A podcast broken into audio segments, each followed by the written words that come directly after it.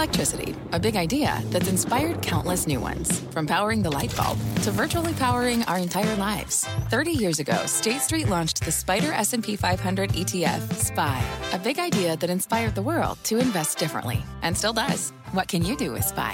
Before investing, consider the fund's investment objectives, risks, charges, and expenses. Visit ssga.com for a prospectus containing this and other information. Read it carefully before investing. SPY is subject to risks similar to those of stocks. All ETFs are subject to risk, including possible loss of principal. Alps Distributors, Inc. Distributor. Fast Money starts right now, live from the NASDAQ market site overlooking New York City's Times Square. I'm Melissa Lee. Traders on the desk are Pete Najarian and Tim Seymour, Dan Nathan, and Guy Adami. Tonight on Fast, if you love Bitcoin, this is the show for you. First, we are talking to Wall Street's new crypto king, Bart Smith of Susquehanna, the first major financial institution to open a Bitcoin trading group. And later, we are sitting down with Brett Redfearn from the SEC. This is the man who will set the tone and tenor for the future of crypto regulations on Wall Street. These are two interviews you will not want to miss. Plus, Elon Musk winning back the heart of its investors, at least for today. Tesla posting its best day in more than two years after the CEO described what's been a hellish few months for the company. We'll bring you all the details. But first, we start off with the markets. The Dow surging more than 340 points today. The Nasdaq closing at a record. And for a change, the financials finally joining the party, surging nearly 2%. So, was the bank breakout the missing ingredient that could take the market to new heights? Pete. Well, it certainly helped. I mean, we've watched the, how the banks have traded with the 10 year, and that's been almost directly connected. And I, I pointed out something earlier today. I'll say it again. JP Morgan and look at the 10 year, they are identical over the last month. So, you finally start to see we were down to 277 now here we are back once again pushing towards 3 and all of a sudden you look at JP Morgan and it was down at 107 and all of a sudden it starts pushing it back again. Financials are directly correlated to that. If we can have not a violent move to the upside, I think, in the 10 year, but a nice grinding move to the upside. The financials can absolutely start to move and actually move with the markets, I think, to the upside, along with technology. Look, anybody who's been playing financials for the last 15 to 20 years knows that banks can rally in an inverted yield curve. And if you look back where we were in 2006 through 8, um, you also had a dynamic where I thought, you know, you, you saw banks have major outperformance. Also, the people that tell you that, that, banks have totally lagged this market, look, since the election, banks have outperformed the S&P by about 12%. In the last 15 months, banks are essentially in line with the S&P. So to say that we're, we're doing this without banks or we can't do this until banks get involved, banks have been here. Banks, as Pete pointed out, are trading in a sympathy to what's going on with, with, with the yield curve. And I don't think that that's totally but, justified. But, but let's talk about the yield curve for a second. You know, when you think about this, you know, so the 10 years on its way back to 3%, but the spread between the twos and tens is still at a really tight level, right? Yeah. So, so to me, when you think about what's the bull case for them right now, okay, so we had some deregulation, right? That's kind of great. Um, you know, what's going on in Europe I think is obviously weighing on it a little bit. I know some people will make the case that if Deutsche Bank were to have some real serious problems, that it may benefit some U.S. banks. But if you think about net interest margins, you think about where the two-year is, you think about what our course for short-term rates are in 2018, and then you think about where the 10-year is, it's really reflecting a case that maybe that global synchronized growth thing is not there. And then if you can't put the net interest margins piece in there, if capital market activity is not going to be particularly fantastic. But Dan, you act like bank. No, but I'm just saying so you say to yourself, maybe there's a reason why the XLF is down 8% from its from its high. I think people are oversimplifying this relationship. The central bank is hiking, okay? The banks are more profitable when LIBOR moves higher, when the discount rate moves higher, when Fed funds move higher. You pick it, they're making more money. A lot of LIBOR books, a lot of home home equity loans, a lot of consumer, a lot of auto revolving loans. These guys are all moving higher. Banks are making more money there. If the economy is as strong as we think, uh, the loan book, the commercial loan book, which has been under some pressure over the last couple quarters, is making more money. And look at sales and trading and investment banking. These are businesses that actually have benefited from volatility and I think are on the upswing. Nobody's mentioned CCAR. CCAR results come out at the end. Of the year. Capital return. Exactly. Yeah. Capital return. It's another Has that big been thing. in the picture? Has that been factored in? Well, yet? the fact that we didn't talk about it, maybe it's not been factored in, and maybe that will be one more catalyst to the upside. And one of the things that we've said for a long time all the metrics we can throw around. In my opinion, the most important metric is price to book value, and we've talked about that. And again, in 07, when banks were flying, a lot of these banks were two and a half, three times book, which was clearly too rich. But they were clearly too cheap when they traded a discount to book. So the question is, again, in my opinion, what is the right multiple in this environment, price to book? I think it's somewhere around 1.8. For example, JP Morgan last uh, book value 68 bucks. Gets you $122 stock, which, by the way, it's pretty close to. But JP Morgan's book value has gone up each quarter for the last four or five. Goldman Sachs is the one to me that's lagged, and given their book value at I think $181, $186, so, you're talking about $325 is, stock. If Goldman Sachs is the firm that's going to benefit most from, if you think about from rolling back regulations, that sort of thing, why is this stock down 15% since mid-March? Why is it? Why, I don't think they're the one that, that benefits the most. What's that? I don't think they're the one that benefits the most. I think it's Citibank and Bank of America. I mean, those are the ones that really, especially some of the core businesses, those are the ones that have been getting right, pushed around. At I mean, it's not, it's not Goldman Sachs. cap, a return on capital, I think they have the most leverage compared to the big money center banks. I, I think Goldman Sachs, look, when, when you got uh, Wall Street knocked around and, and, the amount of, I think, CCAR, in terms of what capital these guys had to have, minimum capital requirements, it put a lot of pressure on banks that levered up their balance sheets and banks that kept a highly leveraged derivative book, et cetera. I think that's really where Goldman was hurt. I think that's where they're forced to change their model. Um, I think it's a different day. They're getting into consumer banking, consumer finance, and things that are probably more stable businesses. But again, the banks you buy when deregulation is right there, city and it's the Bank lending banks. The banks, the money banks. Well, money yeah, exactly. Absolutely. And I think the one thing that you'd have to acknowledge about Goldman Sachs is okay, let's just say they have not made the full transition yet and they are basically still a big, huge hedge fund. Think about that. Where's volatility? The last five days it's down 30%. Everybody talked about how volatility is here to stay. We have these spikes. But as I've tried to point out time and time again, you get over a 16 volatility. 16 is 1% move a day. It is very difficult to hold on to that for the S&P to move every single day 1%. It hasn't been happening, and so what do we see? Volatility was at 17. Now here we are in the 11s. I know, but guys, what if we're looking at this all wrong? What if we're saying that the Nasdaq, these top five, six names, are the things that have kind of gotten us back to having this conversation about breakouts in the Russell? Uh, you right. know, uh, you know, so we have the pieces in place, but we don't have one of the most economically sensitive groups participating right now in the market. So when you talk about all this, if the market's a discounting mechanism, it's telling you Citigroup is down 20% from its highs earlier in the year. What is it telling you? So if everyone's flocking to flocking to the safety trade, which is Amazon, you know, the FANG trader, what are the banks telling you? What is the fact that all these other interest rate sensitive stocks groups we have utilities can't get off. We have uh, home builders that can't get out of their own way. The autos until we have some sort of like new tech sort of thing. GM and Ford can't rally. You, you know what I'm saying? So but, what is it saying to you guys? But, but I, at this point in time, I mean, are we setting up for financials? First of all, it could be the last ingredient, right, needed to, yep. to sustain this sort of rally. We have the technology, as you pointed out. Maybe it's financials next. But in terms of catalysts, in the future, we've got a Fed meeting. We're, we're going to see the Fed raise interest rates, rates through the end of the year. We've got CCAR results at the end and we are in a market that is looking for returns here. So why should I mean the bull case is right there. The bull case. So to answer Dan's question, I'm not shirking yours. I think maybe one of the things that banks are concerned about, and we talked about it last night. We've talked about it for a while. Is there systemic risk with some of these European banks? I have no idea. But maybe the underperformance is the market maybe discounting the fact that maybe it's out there and maybe that's a concern. I don't know. I, but I will say quickly, Citibank does concern me though. I mean, you're talking about a bank that still's trading below book value and at a slight p- premium to tangible book. I think Dan makes a fair point bringing up Citi because clearly it's underperformed. I can't tell you the you reason. You guys own it, right? Look, I own Citibank, I own Bank of America, I own J.P. Morgan, and I think the money center bank's the way to go. And I completely disagree that banks have underperformed and they haven't been part of this rally. Yes, since the since the markets peaked on Jan 26th, banks are down five and a half percent to the S&P. But as I said, go back 15 months. You can do this easily at home, folks. Basically, graph the XLF against the SPY ETFs, and you're going to see that the S&P has not outperformed banks during a 15-month rally, which is what we were all talking about. This entire market has been on a tear since elections, but certainly in the last 15 months, there have been periods where banks have outperformed when we've seen a kick up in interest rates. Bottom line is the Fed is good for banks. JP Morgan's consumer book at the end of the first quarter, they cited it. It's stronger. And the bottom line is a but 4% it's not economy. good for banks right now. It, it, so that's what I'm saying. It's not good for the bank stocks. So, they had so record just, earnings in the first quarter. What is bad and, about and that? And we all know that they're going to be able to return more capital to shareholders when CCAR comes out. And so why aren't we kind of running up in, ahead of that? I think what you're seeing right now, to Tim's I, point, is – Year to date, if you just put it in the box of year to date, yes, underperformance. There's absolutely no yeah. doubt. You go back a little further in the absolute outperformance, isn't it an opportunity yes. for the pause?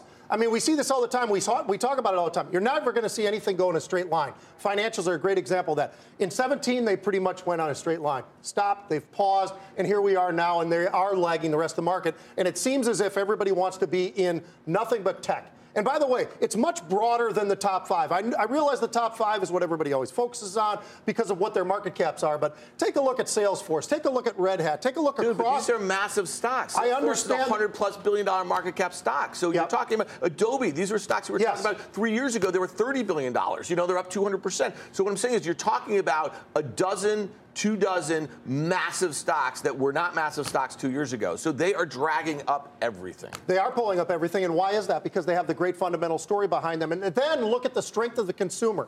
I mean, all you've got to do is look at Target. Take a look at Target. Take a look at Nike. Take a look at a lot Lulu, of retailers right now. I have a question though. I, like I have a question. Go ahead, May I Mel. ask a question? Yeah, please. Well, you run I like the how show. you raised your hand. Thank you. Nice. Thank Very you. polite. Uh, would you rather? Oh, I love this game. Do you understand it? Would you rather? It means she gives you a choice. Would you rather exactly. fill out a clean color? I would rather you let her ask the question. Technology or financials right here, right now? Technology or financials right here. Technology still. What's, still. what's my time horizon? Still. I have to Yeah. ask another question. What's my time horizon? Right here to the end of the year. Not at the end of the year. I didn't even ask you, but you can Thanks. answer. I, I'll take technology, and ask all you got to do is look at my portfolio, and you'll know why. Everything's much more in technology.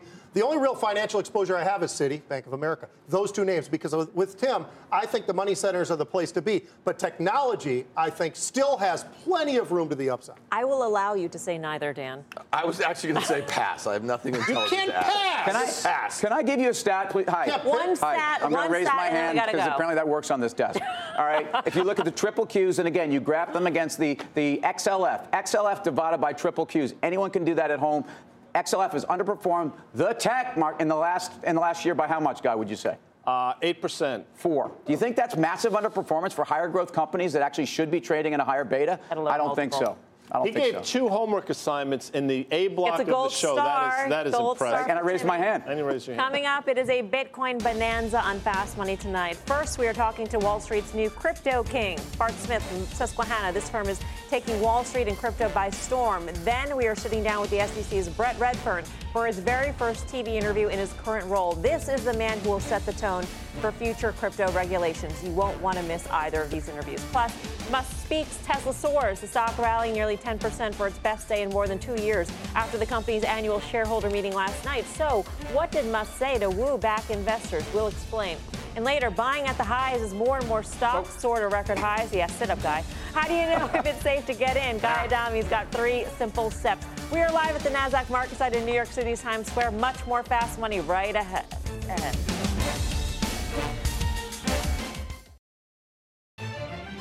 Welcome back. Tesla revving higher today. The stock soaring nearly 10% for its best day in two years. This after CEO Elon Musk took center stage at the annual shareholder meeting last night. Our very own Phil LeBeau is here in person for a fair Whoa! onset Special appearance. day. Got all the Royalty. details. Phil. You know, look, if you were a Tesla investor, this was everything you were hoping for last night. He was very upbeat, very calm. He didn't cut anybody off. Uh, and he basically said, look, we're optimistic about where we are with the Model 3. And look at where the company has gone over the last several months in terms of Model 3 production. Back in early April, there were about 2,000 um, uh, a week was the, the production rate on the Model 3. He said yesterday that they're at about 3,500 right now, and by the end of next month, they will likely be at the target of 5,000 per week for Model 3 production. And that's why Musk believes they are finally coming through what he considers a very hellish period. It's like, phew, this is like, I'll tell you, the most excruciating, hellish uh, several months I've maybe ever had, um, and a lot of other people at Tesla. But but I think we're getting there. Another reason why the stock was moving higher today is because of his guidance when it comes to financials. GAAP profitable in the third quarter is his expectation. They also believe that they'll be cash flow positive in the second half of this year. Probably quarter three and quarter four is what he says, but he didn't swear to either of those quarters. And then he said there will be an announcement soon on establishing a plant. It'll be a gigafactory battery production as well as a final assembly plant in China. And if you're looking at this saying, yeah, but can we really take him at his word? Even Musk admits he uh, probably should have his, you know, you should sandbag a bit when it comes to his predictions in terms of what will happen in the future. I'll probably put some sandbag on future dates. That's probably wise. Um, but I, I, I kind of stay say when I, I think it can occur, but then I'm t- typically optimistic about these things. Um, but maybe less, hopefully less optimistic over time. I heard from a number of people who said, wait a second, if we can't count on you to give us accurate forecasts, why do we bake so much on it? You guys, it's been this way from the beginning with Forever. Tesla. Why is that and, even a question? and, and I also don't believe anybody should take that and say, well, you know, I'm going to change my investment outlook on Tesla. I don't think it changes anything. If you believe in, in where they are, you still believe in it. And if you think this guy is full of it, you, you know, that doesn't change either. Part of the reason why Elon said that, or Musk said that they think that they could hit that target by the end of the month right. is a third assembly line that they started building two weeks ago. Is that actually up and running right now? Because two weeks. I don't like think it's actually time. running. I think okay. it's in the process of being brought up. And by the way, th- their capacity at that plant, they're packed in. Yeah. Tight. So the question becomes: you get that up and running. What happens next? Because it's not like they're stopping right at 5,000. They're going to try to continually increase their production over time what will they be able to do? Now, some of that you can obviously do in manufacturing in, in any existing facility, increase the efficiencies and the rate, et cetera. But they are packed in tight in Fremont. Yeah, and it also assumes that the battery supplies that those are in line too at the Gigafactory in Nevada, Correct. right? Yeah. Correct. And there is also some assembly work being done at the Gigafactory in, in Nevada. Not final assembly, but some assembly. And then obviously everything is shipped down to Fremont. So I, have been bullish, I've been right, I've been wrong, but this is the guidance they gave yes, it's basically the same guidance they gave a couple months ago in terms Correct. of profitability, in terms of cars. Why do you think why do you think the market reacted so favorably to what was basically a reiteration of previous guidance? I think it's because he finally said, look, it's going to be next month. And you're right, it is a reiteration of what he said before. But if you listen to that conference call or you watch the webcast, there was a calmness about him. Certainly was not there during the earnings call at all when he was short and a little bit off in terms of his answers. And I think you take that along with him once again saying we're going to hit 5,000. I think that's why people are saying, okay, we're good. And you got to wonder if Wall Street finally believes that there is no need for a capital raise. I mean, he's been saying that for a long time. Well, that, he said it again. That would be my question, Phil. What's your sense? Because, you know, 2,270 cars in April means they're still burning cash. Correct. Uh, what's your sense on where they are there, and are they going to have to articulate something? He says 5,000. They get to 5,000, they go cash flow yeah. positive. So if they can truly hit it, you know, yep. in next month, they're cash flow positive for the second half of the year. Phil, thank you. It's great to see you. Good to in be person. here. Phil Royalty. Good to have him here. I mean, he, he kind of blows us off usually. He's been in town and not come here. 100% really? right. You feel a little slighted? Yeah, I do. what do you feel? What do you feel about Tesla? Well, Quickly. I still think you have to value this, and I know I get a disagreement every single time I say this, but it's a car company. Is it a car company? No, it's a tech company, and because it's a tech company, you got to value it that way. Still ahead. Tempted to buy Amazon? Before you do, Guy Adami's got three simple steps to buying stocks at all-time highs. He will break it down. I'm Melissa Lee. You're watching Fast Money on CNBC, first in business worldwide. In the meantime, here's what else is coming up on Fast. Cable guy! Cable stocks are soaring, and according to a top analyst, the move could signal trouble for AT&T's bid for Time Warner. We'll explain. Plus, one major Wall Street firm is cashing in big on Bitcoin, and the man behind that push will be here to tell us how big the business can become when Fast Money returns. Welcome back to Fast Money. Despite skepticism from the big regulatory powers that be, Wall Street's enthusiasm for crypto is heating up. Bob Pisani is breaking it down from the Sandler O'Neill Global Exchange Conference here in New York City. Hi, Bob. Hello, Melissa. SEC Chair Jay Clayton spoke to us exclusively today at the Sandler O'Neill Conference. He made it clear that he supported the development of blockchain technology and even said it could be especially beneficial to the securities industry. I think blockchain technology has tremendous promise for the securities industry, eliminating costs. I mean, the, the cost of verification in the securities industry, incredibly high. If we can, if we can make that more efficient, terrific. But the crypto community is eagerly waiting for clarification from the SEC on three important issues. First, whether ICOs, initial coin offerings, are securities and hence regulated by the SEC. Second, whether altcoins like Ether and Ripple are securities. And finally, what criteria must be met for the SEC to approve Bitcoin ETFs? We've been waiting for a couple years about this. Clayton declined to comment on how the SEC would rule on these issues, but he made it clear that the industry would have to conform to existing rules and regulations regarding the sales of securities. I understand that there's a great deal of discussion about these crypto assets. But again, we're not going to we're not going to relax our rules based on the level of discussion. We need to know that the pricing is certain. We need to know that the assets are there. We need to know that it's going to function as our retail investors would expect those products to function. Finally, over the last few months, major Wall Street firms have been getting in on the crypto action. Goldman Sachs is set to launch its own Bitcoin trading operation, and reports are out just today that Fidelity is now looking to bulk up on hiring personnel for crypto projects and possibly build its own digital asset exchange. These steps will likely lend added credibility to the realm of crypto. Now, coming up very soon, don't go away, Brett Redfearn, the head of trading and markets at the SEC is going to be with us. This will be his first interview exclusively on CNBC. Melissa, back to you. Yep, we look forward to that, Bob. Thank you. See you then. While many Wall Street firms hammer out their initial plans for trading cryptocurrencies, one firm has been doing so for a while now, and they're set to dive even deeper into the crypto world. Bart Smith is the head of digital assets at Susquehanna, but here on Fast Money, we are calling him, really dubbing him now, Wall Street's new crypto king. Welcome, crypto king. Thank you, Melissa.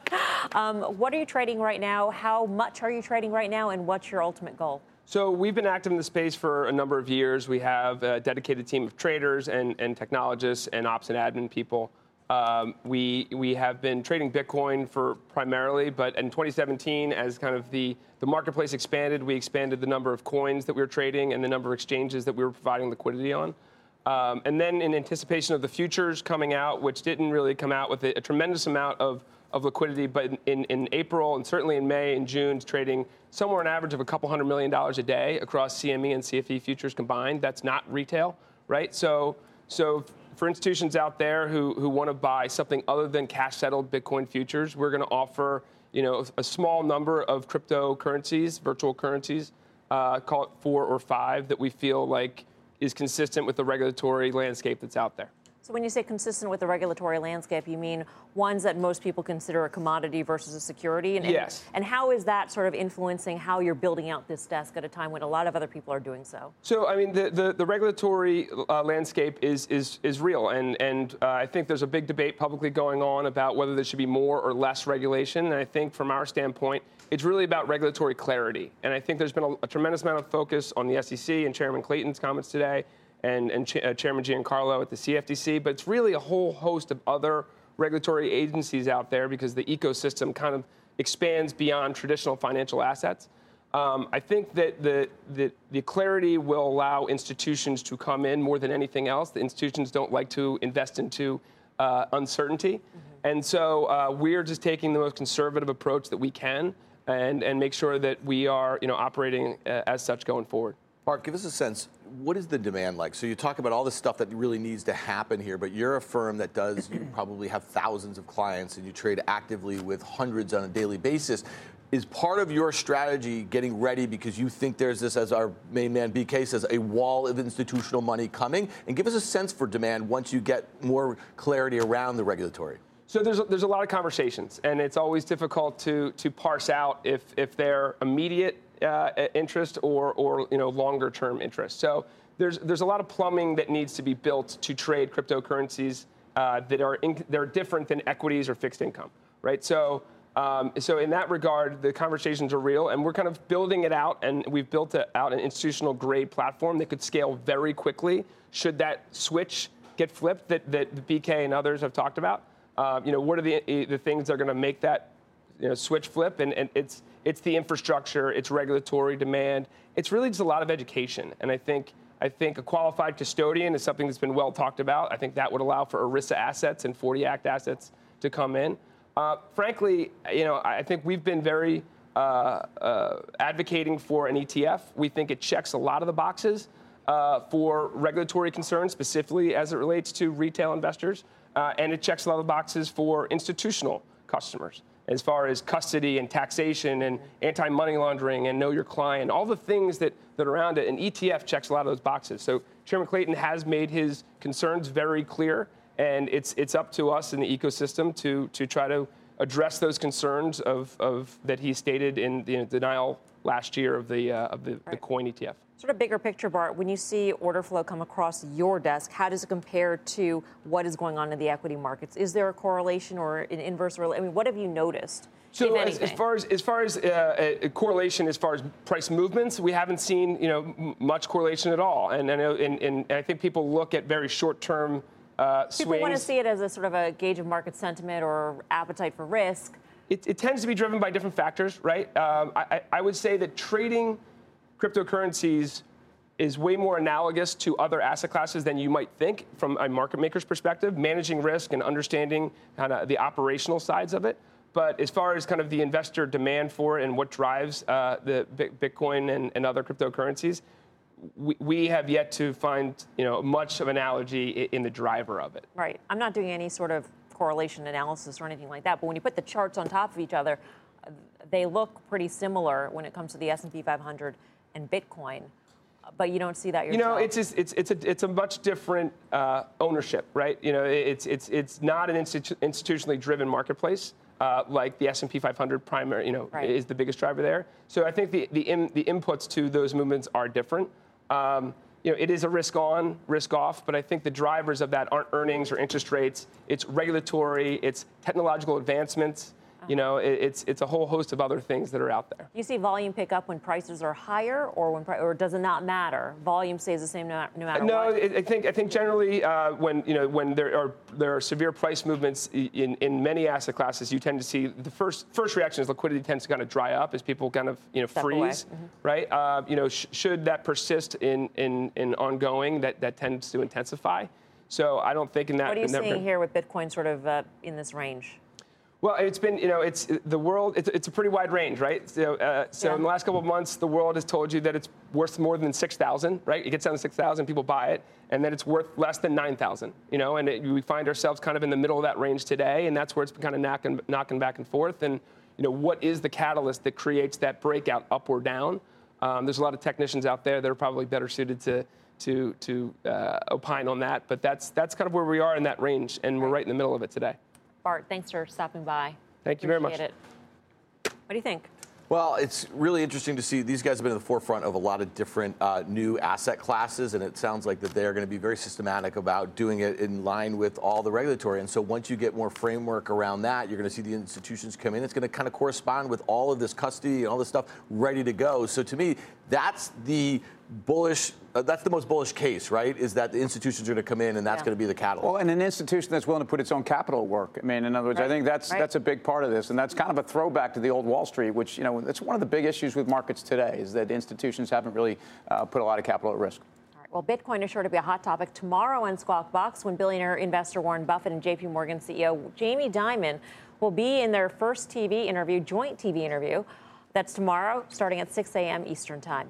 Coming up, more Bitcoin. Don't miss our exclusive interview with uh, Brett Redfearn from the SEC. He is the man who will set the tone for the future of crypto regulations on Wall Street. It could be market moving, and that is later this hour. Plus, how do you know when it's safe to buy its stock at all time highs? Guy Adami's got three simple rules. He'll break it down when Fast Money returns.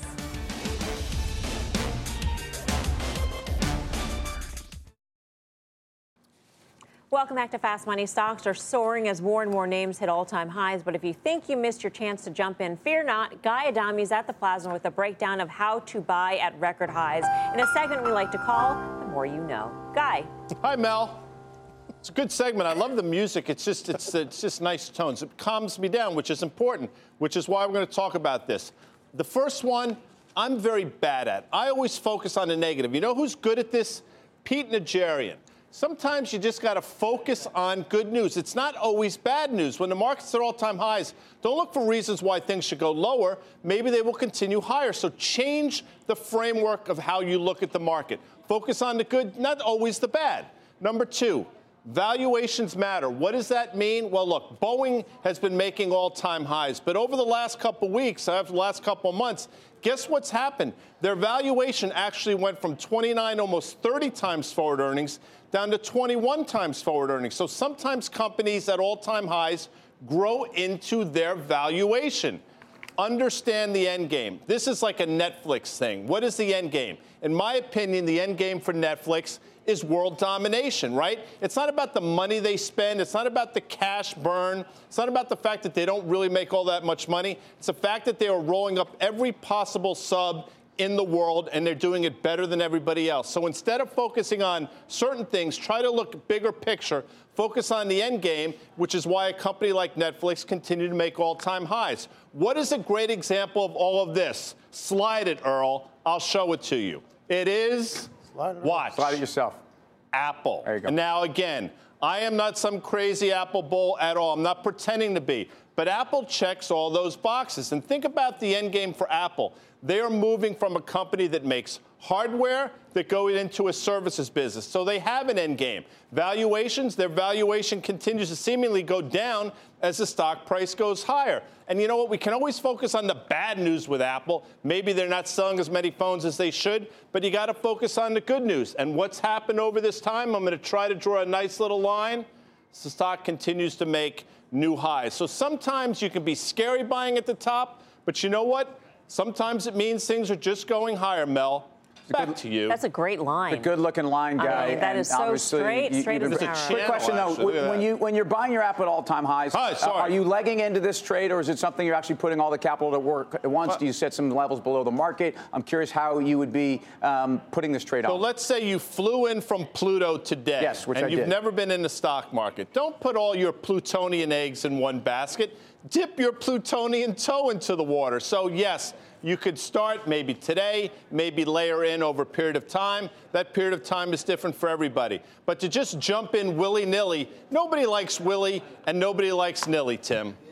I like Milli or Vanilli. Milli Vanilli. Uh, yeah, Yeah. there's no doubt about I that. mean, hey, Fab guy, and Ron. I got Yeah. a quick question for you guys. So, is there any one thing that really is the trigger for you? Like when you're diagnosing something like this, you're looking at a stock at all-time highs. Is there one thing where you say, you know what, that's the most important thing that I'm looking at right now? That's why I'm Yeah, I think the most important thing, in my opinion, is valuation. I think it always does come back to valuation at a certain point. So you look, for example, at a Boeing, and that stock until recently had been a parabolic move up. But if you look at their guidance a couple months ago, they gave guidance in such a way that it took their valuation from what was a rich 29 times forward earnings to a reasonable 21. But if that company didn't continue to raise their guidance at a certain point, valuation matters. So to answer your question, I think valuation out of those three is the most important. Hmm. The more you know. Thanks, The more you know. La la la. Brilliant. La.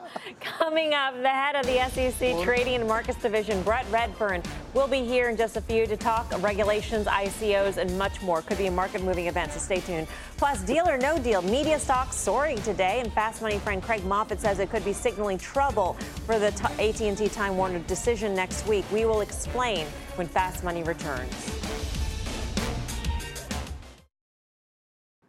We are back with two important questions. Are cryptos commodities or securities? And how will the SEC regulate ICOs? Let's try and get some answers to that right now. Head over to the Sandler O'Neill Global Exchange Conference in New York City. Bob Pisani is there. He is sitting down with Brett Redfearn in his first interview ever as a director of the SEC's Division of Trading and Markets. Take it away, Bob.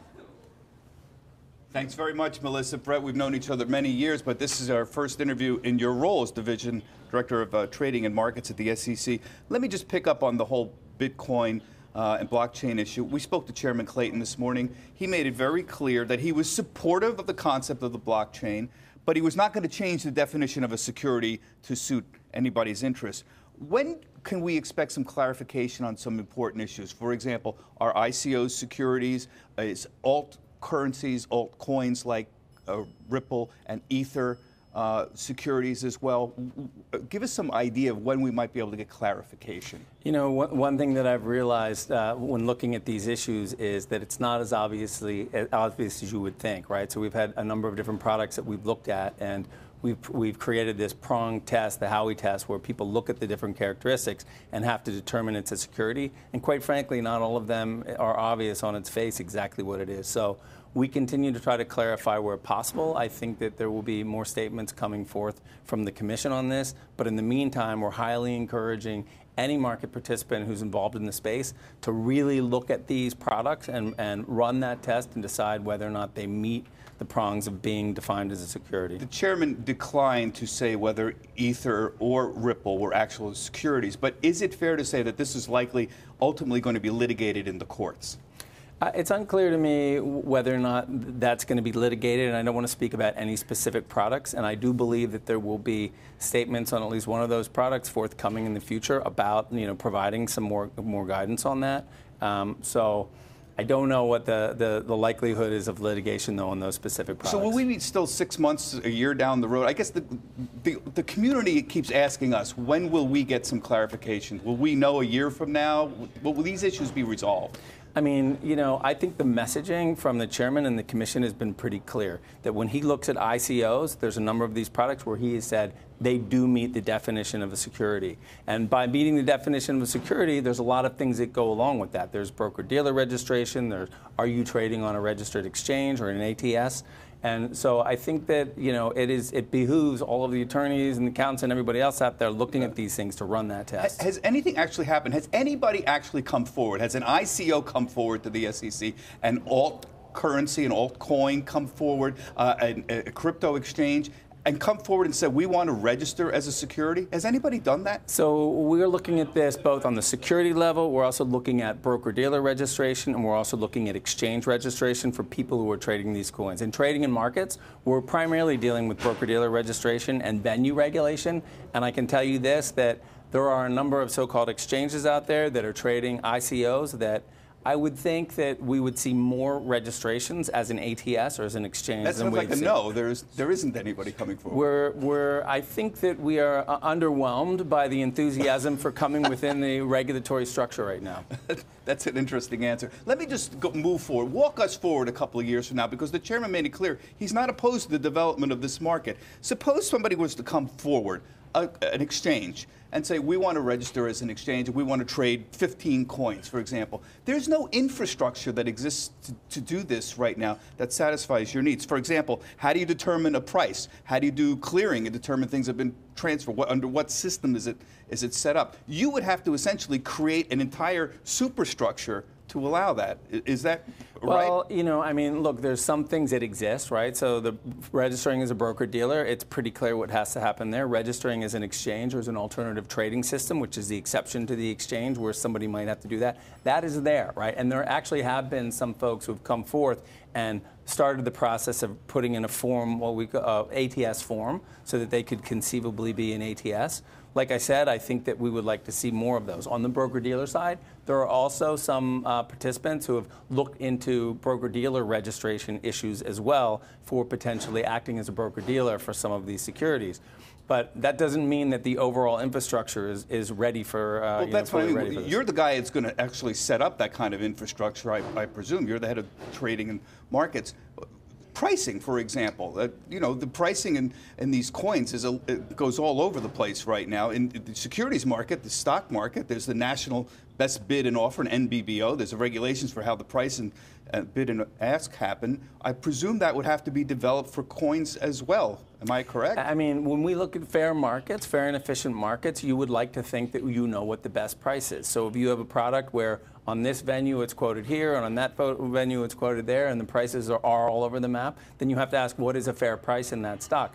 Understanding the price also helps you to understand best execution. Customers want best execution when they're trading in things. If they don't know the prices, how do they know the best execution? You seem to be so, saying that you do need to develop some kind of pricing mechanism that everyone can understand? I think it's early days, and you know we're looking at a, a, a marketplace that is evolving and still a largely unregulated space, and we're we're interested in encouraging the development into a, a more sound regulatory structure how concerned are you about market manipulation? We, we've heard about these, they seem to float out there, these, these concerns. This is at the core of what you do, protecting against market manipulation. How do you deal with that? I can't. I cannot under, uh, underestimate or understate our concern about this. You're, you have venues which are trading products where investors have put a lot of their money, where it is unclear whether or not there are clear standards for protecting against market manipulation. We're talking things like spoofing, talking about pump and dump schemes, talking about fraud,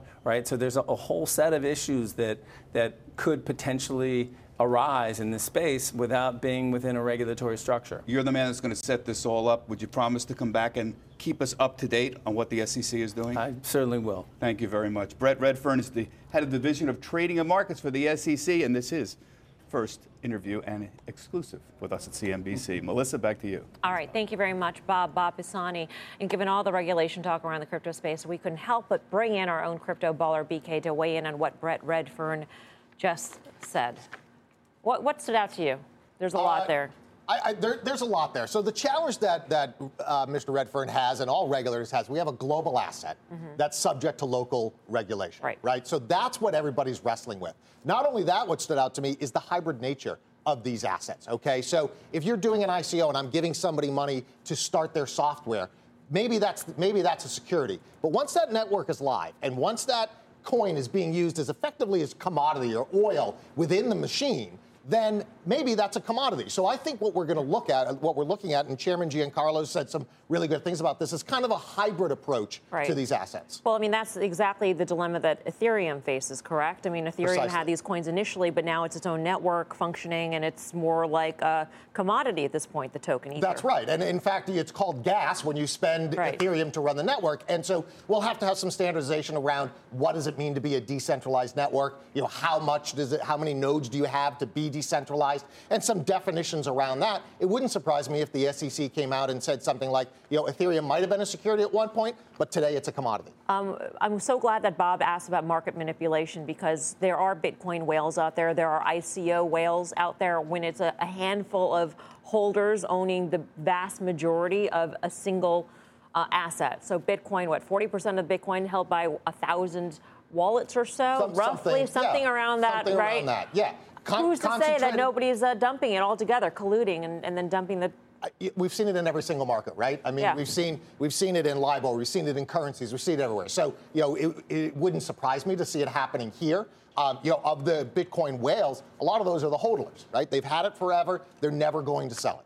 Because is there a risk that the SEC is kind of slow to regulate, and there's other countries who kind of kind of take up that charge, and we see a lot of the ecosystem go offshore. Yeah, you, and you're already We're seeing, seeing that, it with ICOs, right? You're already seeing that. So Asia is huge. I can't understate that enough. How big the adoption level in Asia is. And you know what's happening is the ICOs that we've looked at this year said, you know what, we're not going to touch U.S. investors. They've raised six billion dollars this year, and most of that has been offshore. Nothing here. It's unfortunate because some of the best developers in the world are here in the U.S., but all the adoption's happening in Asia. You know what I take well, away from that? I mean, you have to address it. I mean, you see that spread behind Pisani during that whole thing? I mean, it's, it's, they should have like croissant coins. SocGen could list it. It'd be fantastic. It's funny because Bob has been there all day, and it's interesting to see how the food evolves throughout the day. So it's still there. It's true. The coffee in the morning, midday snacks and cookies, and then at yeah. the end of the day. Good job by Sandler. Yeah. All right. What are we talking about? I don't know. The croissants uh, behind Pisani during the end. Brian Kelly or BK Baller. Bitcoin baller, I should say. Yeah, BK baller's good. BK baller's good too. Coming up, media stocks surging today, and one top analyst says it could be sending a message about the AT&T Time Warner deal. We will explain. Plus, let's get a look at our new Cramer cam. There he is talking to the Qualcomm CEO. And no, your eyes are not deceiving you. That is a Cramoji at the top of your screen. Be sure to catch that full interview and much more in Mad Money tonight at the top of the hour. Meantime, much more Fast Money still ahead.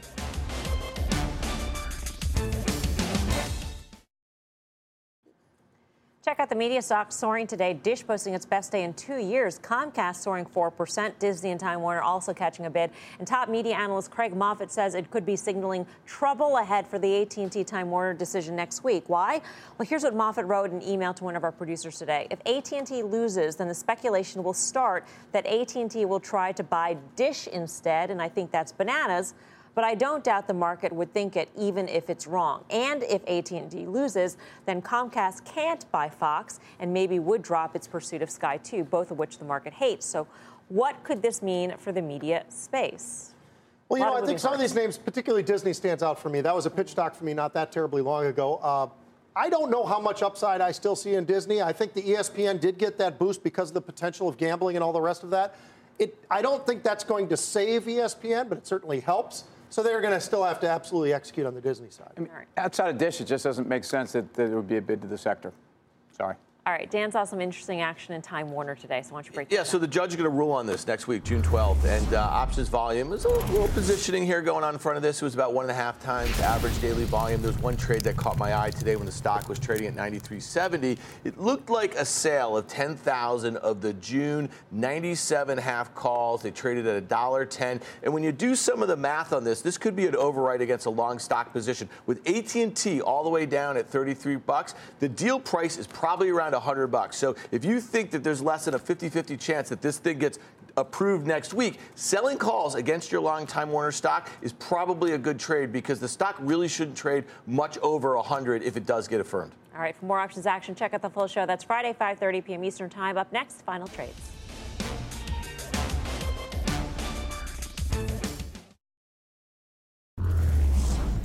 Trade time. Pete Najarian. Been in this stock, and I'm back in again after selling it just a week or so ago. Hilton, it's going higher. Giddy up. Ambassador. Hmm. We talked money center banks. If you want to go for the cheapest, Citibank is that. I think it is levered to this economy. Dan Nathan. Yeah, I think Tim's wrong, and I think you can sell the XLF. Is that new? I mean, Tim's wrong. we don't have time for this, Guy rebuttal here, Dami. folks. It was, a spirited, it was a spirited, Spirited show. Don't you think? Did you Spirited enjoy show. yourself? Yes. Phil LeBeau. Always. I mean, CNBC, Roy- BK, the what do we call the other guy? The This is new like crypto king. It's like Look at the his Cliff come on Notes time. version of the show. Chicago Mercantile Exchange. Look at the- Great call. Right, Pete? Look you at got the Phil. LeBeau and that Tesla, the whole thing, at CME. Big stuff. Interesting. I'm Melissa Lee. See you back here tomorrow at 5 for more fast. Meantime, don't go anywhere. Mad Money with Jim Cramer starts right now.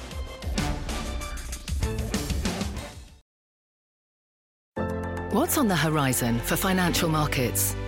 At PGIM, it's a question that over 1,400 investment professionals relentlessly research in pursuit of your long term goals.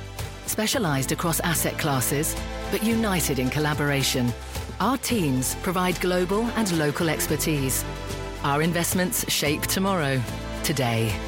Pursue your tomorrow with PGIM, a leading global asset manager.